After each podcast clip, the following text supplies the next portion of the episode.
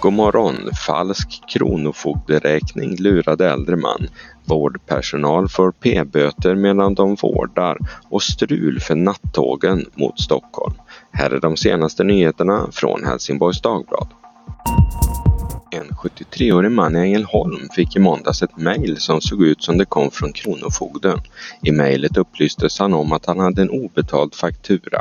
Eftersom mannen inte kände till att han skulle ha en sån skuld ringde han telefonnumret i mejlet och då svarade en röst som uppgav sig jobba för Swedbanks säkerhetsavdelning. Han uppmanades att logga in på sin bank och därefter försvann 40 000 kronor från kontot. Mannen har nu polisanmält saken. Undersköterskan Rosan Gabar väntade på ambulans tillsammans med en självmordsbenägen patient.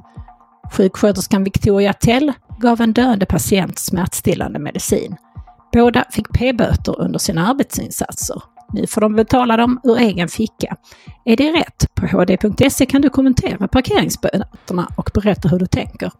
Victoria Tell berättar att hon gjorde en filparkering efter att ha kört ett varv runt kvarteret utanför en smärtpåverkad patients lägenhet.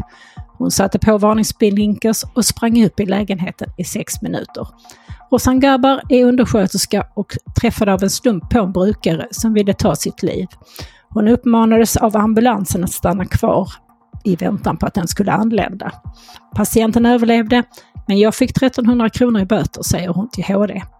Det finns kommunala nyttokort som ger vårdanställda rätt att parkera på platser med parkeringsförbud, men de gäller inte om det inte är kommunens mark.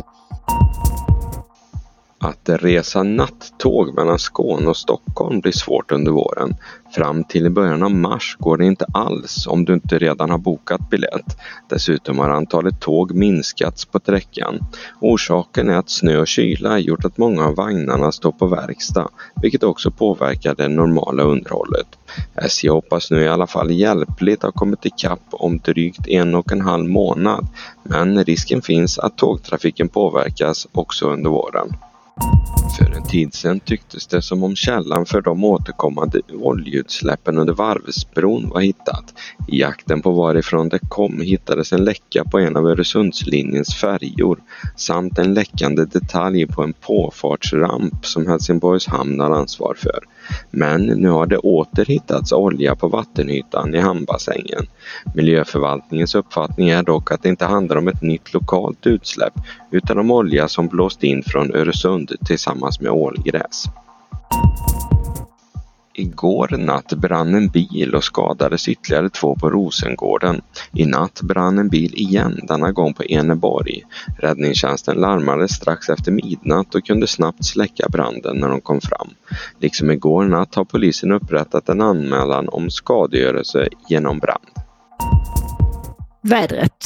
Idag väntar en blåsig och regnig dag. De västliga friska vindarna ligger på mellan 10 och 12 meter per sekund med närmare 20 i byarna. Efter en regnig natt så ser det ut att bli uppehållsväder fram till lunch. Under eftermiddagen väntas nya rejäla regnskurar. Temperaturen ligger stilla på mellan 6 och 8 grader. Det var allt från Helsingborgs Dagblad den här morgonen. I studion Peter Färm och Yvonne Johansson. Läs mer på hd.se. Vi hörs!